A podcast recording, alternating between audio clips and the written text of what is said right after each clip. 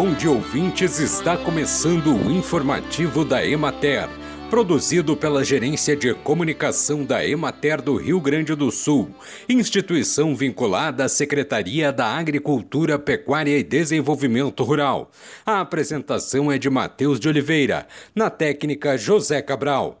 A Secretaria da Agricultura, Pecuária e Desenvolvimento Rural publicou nesta terça-feira, 7 de junho, no Diário Oficial do Estado, instrução normativa que regulamenta o Programa Estadual de Agroindústria Familiar do Estado do Rio Grande do Sul, o uso do selo de marca de certificação Sabor Gaúcho e da outras providências, segundo o chefe da Divisão de Agroindústria Familiar do Departamento de Agricultura Familiar e Agroindústria da Secretaria engenheiro agrônomo Ricardo Núncio, a finalidade é diminuir a burocracia e modificar os procedimentos entre a Emater e a Secretaria, para evitar retrabalho e facilitar o cadastro de agroindústrias.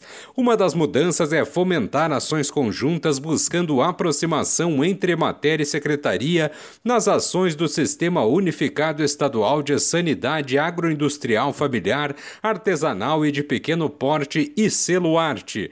Outra mudança é criar estratégia de atualização dos empreendimentos cadastrados no PAF através da implantação de software para gestão e operacionalização do programa, além de centralizar na secretaria as inscrições para as feiras apoiadas.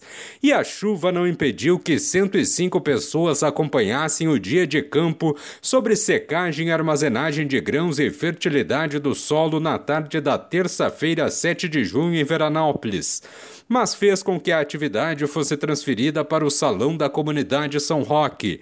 A ação faz parte do Programa Estadual de Produção e Qualidade do Milho e foram tratados aspectos a serem observados para o manejo da fertilidade na cultura do milho nas propriedades, cuidados com o solo e secagem e armazenagem de grãos na propriedade. Bem, e por hoje é isso, nós vamos ficando por aqui, mas amanhã tem mais informativo da Emater. Um bom dia a todos que nos acompanharam e até lá!